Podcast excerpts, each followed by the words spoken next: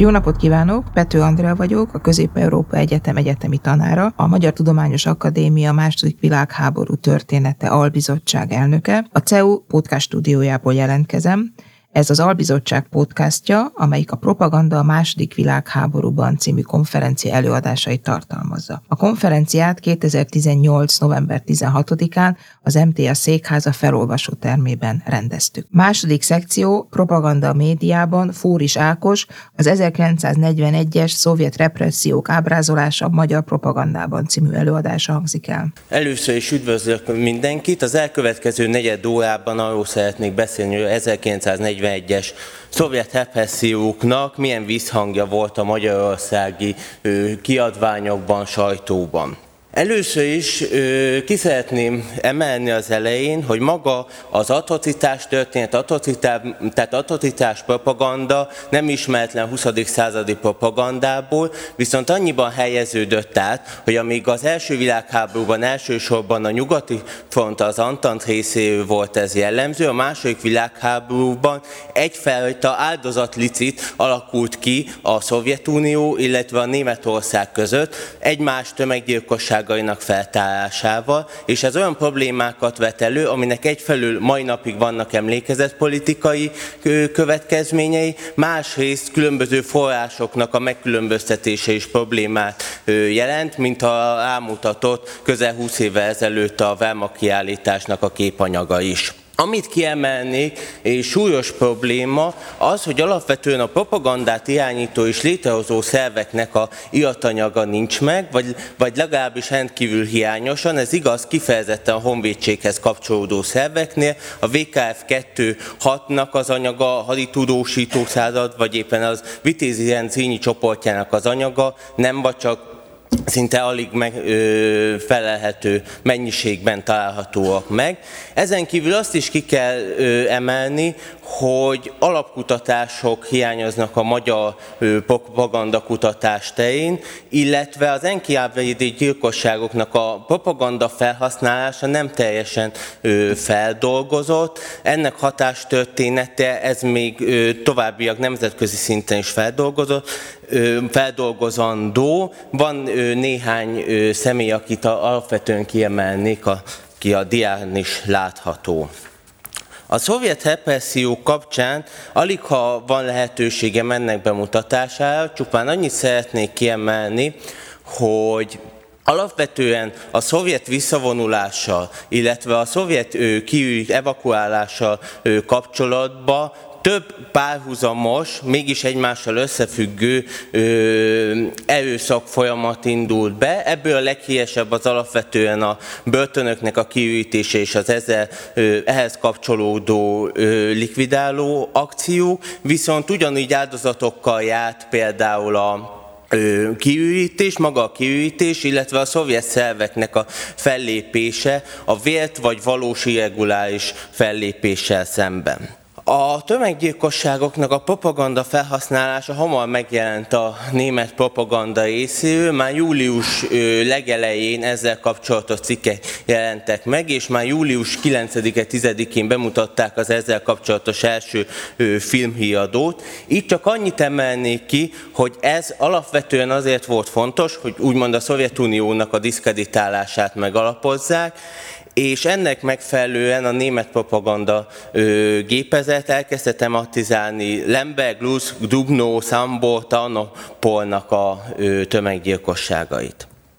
Külön ki kell emelnünk a honvédség és a szovjet tömeggyilkosságoknak a kapcsolatát. A honvédség előre nyomulása kapcsán ö, maga is fedezett fel szovjet tömeggyilkosságok nyomait. Ennek még feltárása ez egy ö, következő feladat, mert a Kárpát csoportnak, illetve a gyors hadtestnek a meglévő iatanyaga az ilyen szempontból nem a leginformatívabb, ami össze, ami közeljátszik azzal kapcsolatban, hogy hogyan hozták létre. Ami legalább ugyanilyen fontos, hogy honvédségi szerveken keresztül ö, juthattak információhoz ezekkel a tömeggyilkosságokról a németeken kívül. Legfontosabb a haditudósító századnak a tevékenysége, mely a sajtóban elhelyezett beszámolókon, illetve a filmhiadókban elhelyezett filmfelvételken keresztül mutatta be az eseményeket. Másrészt pedig 1941. decemberében hadinaplói pályázatot hirdetett a VKF2, és ennek díjazottjait, illetve a beküldött anyagokból több kiadvány is készült. Ebből, ebben többször megjelennek a tömeggyilkosságokra való utalások. Itt elsősorban ami legfontosabb kiadvány, az a Honvédeink Vörösországban című kiadvány. Ami leginkább tematizálva lett, az alapvetően a Stanislaui tömeggyilkosság, az valószínűleg azzal ö, kapcsolódik össze, azon túl, hogy itt volt a legnagyobb ö, tömeggyilkosság, meg a, ide július 19-én a külföldi újságíróknak a kiküldése, hogy a külügyminisztérium július 13-án kérte azt a ö, vezérkari főnökségtől, hogy engedélyezzék külföldi újságíróknak, elsősorban német és olasz újságíróknak a ö, megtekintését a megszállt területeknek, illetve ehhez kapcsolódik az augusztus másodikai ö, miniszteri terepszemle is.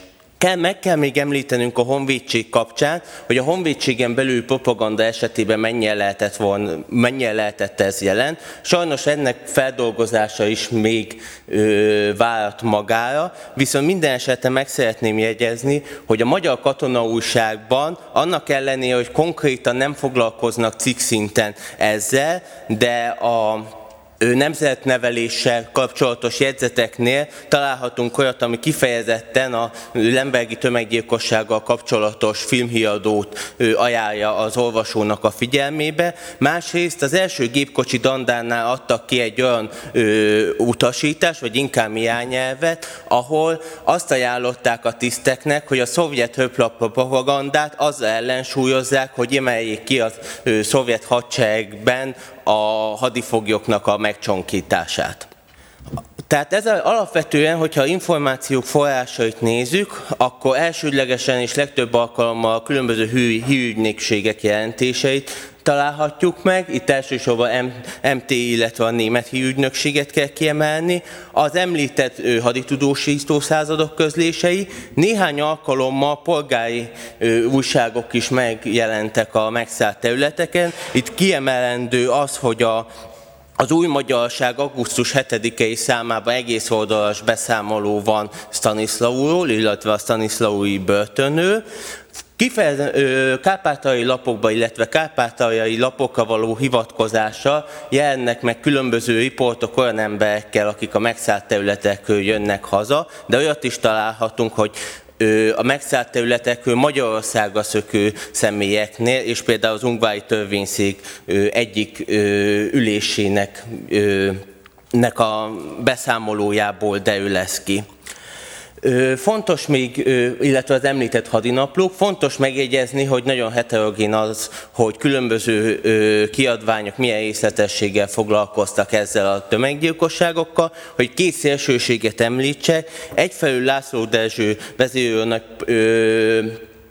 egy panasz juttatott el a külügyminisztérium sajtóosztályának, amiatt, mert véleménye szerint a népszava nem közli azokat az információkat, amik a vörösrém tettekre vonatkoznak. Ennek a pólusnak a másik végét alig, hanem az új magyarság jelenti, aki július első két hetében külön rovattal, külön rovatként jelent meg a bolsevista émtettek a újságnak a második oldalán. Ami a képi forrásokok kell mondani, fényképek elsősorban magyar futárban jelentek meg, a előadásomhoz is elsősorban ezt a forrás használ, másrészt mozgóképként a magyar Világhíradó két alkalommal is foglalkozott a tömeggyilkosságokkal, Lemberg esetében egy német ö, filmhíradót vettek át, míg, míg ö, ami kegyetlenkedések Galíciában ez alapvetően Kamenyesz Podolszkija vonatkozik, itt pedig egy magyar haditudósító századnak a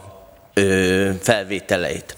Amit megjegyeznék előzetesen a tartalmi elemzés kapcsán, hogy Ez vállaltan az itteni bemutatása ezeknek a történeteknek egy az antibolsevi kiadalomnak a szokásos narratívájába helyezkedik, ego, hogy a szovjet rendszert alapvetően a szovjet szervek erőszak alkalmazása alapján jellemzi, illetve ez a erőszak narratívát tudatosan visszautalnak a korábbi cikkekre, meg a korábbi történésekre. Például nagyon gyakran találhatunk olyanok, olyanokat, hogy összehasonlítják a ö, orosz polgárháborúban lévő vörösterrort az 1941-ben ö, elkövetett bűncselekményekkel. Ugyancsak itt is látszik, ez csak egy érdekesség, hogy 1939-ben megjelent német kötet borítója hogyan tudott megjelenni 1944-ben egy német, egy, egy magyar plakáton is. Az áldozatok kapcsán, amit kiemelendő, az egyrészt, hogy a nemzeti és vallási meghatározásokat találhatunk, elsősorban lengyelségű, kukánságuk kiemelése, illetve keresztény vallásoknak a kiemelése. Megjegyzendő ezt egyébként úgy, hogy például a Lembergi tömeggyilkosság áldozatai között voltak zsidók is. Az áldozatok nemzetiségének megváltoztatása is ö, megjelenik. Például Walter Erzsőné 1941. decemberi cikkében Stanislaunál már nem legyilkolt ukán polgári személyek voltak, hanem német és magyar hadifoglyok. Ugyancsak meg kell jegyezni, hogy ettől függetlenül különböző russzofób sztereotípiák megjelennek az áldozatoknál is, pontosan meg áldozatoknál, illetve áldozati csoportnál. Az egyik az, hogy a haláliránti közömbösségnek a toposza, hogy úgymond a orosz nép, vagy a, ez a szláv nép ez mindent el tud viselni. Másfelől pedig azt emelték ki, meg többször van egy olyan bulkolt burkolt szemehányás, hogy úgymond ez a szláv, a, a szolgai szláv népek, azok ö, hagyták magukat leigázni a kremli klik által. Az áldozatok ábrázolásánál Kai Stuve könyvében emeli ki, vagy ő használja azt a fogalmat, hogy úgymond rituális gyilkosságok, hogy azt emeli ki, hogy nem bizonyítható sokszor, hogy azok, amik a propagandában megjelennek, azok a csonkolások, kegyetlenkedések, azok valóban megtörténtek-e és ez a magyar propagandánál is felfedezhető, főleg ott, hogy minél távolabb ö, van az adott ö, író az eseményektől, annál inkább túlzóbbak a leírások, hogy két példát említsek. Az említett Walter Erzsőné ö, cikkében Vinyicánál két vödörnyi körmhő számol be, míg Kozma Miklós Bádosinak írt ö, levelében pedig arról számol be Stanislawról, hogy egy sarokban halomra vágott női melleket lehetett találni. A áldozatok ábrázolásánál csak két szempontot emelnék ki. Egyfelől, hogy a gyászolókat láthatóan hagyományos viseletben ö, próbálják ábrázolni, főleg a nőknél fontos, hogy kendőben ábrázolják, másfelől pedig az áldozatokat, amikor mutatják, olyan perspektívából mutatják az áldozatokat, hogy a, az egész, tehát maga a fényképnek a tárgyát nem fogja át, ergo azt a képet közvetíti, hogy akár végtelenségig is elnyúlhat a holtesteknek a sora. Az elkövetőket egyértelműen a GPU-hoz kötik, az NKVD megnevezés nem szerpe, ugyancsak a elkövetők kapcsán nem beszélnek nemzetiségről és nem beszélnek oroszokról, elsősorban bolsevistákról beszélnek, vagy pedig a zsidó elkövetőknek a kihangsúlyozása jelenik meg, esetleg a hozzá különböző ázsiai népcsoportoké. Ez főleg német forrásokból jelennek meg ezek a meghatározások, viszont ö, magyar ö, kezdeményezések is történnek ennek a továbbviteléje. Jellemző egy visszaemlékezés Csernovicból, ahol, a, ahol ö, 41-ből ö, Pesti, Pága és Bécsi zsidókat említ egy, ö, egy meginterjú volt a GPU tisztikarában.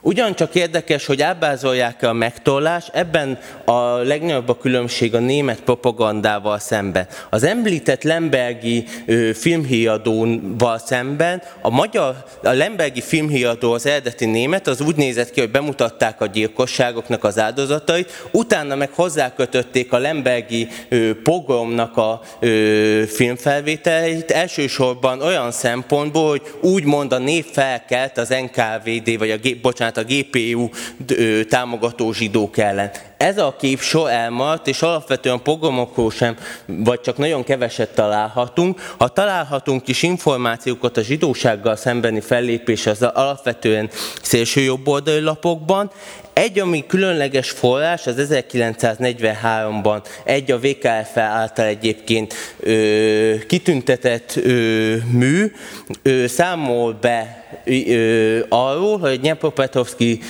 zsidóságot kiirtották a németek, és ezt azzal igazolja ez a Köston Józsefnek a visszaemlékezése, hogy állítólagosan német és magyar ö, halott hadifoglyokat. Amit kiemelni még Turbusz Dávidhoz hasonlóan, hogy itt is megtalálható a különböző ellentétpárok, a az ideológia kapcsán, hogy a áldozatok, illetve az elkövetők között.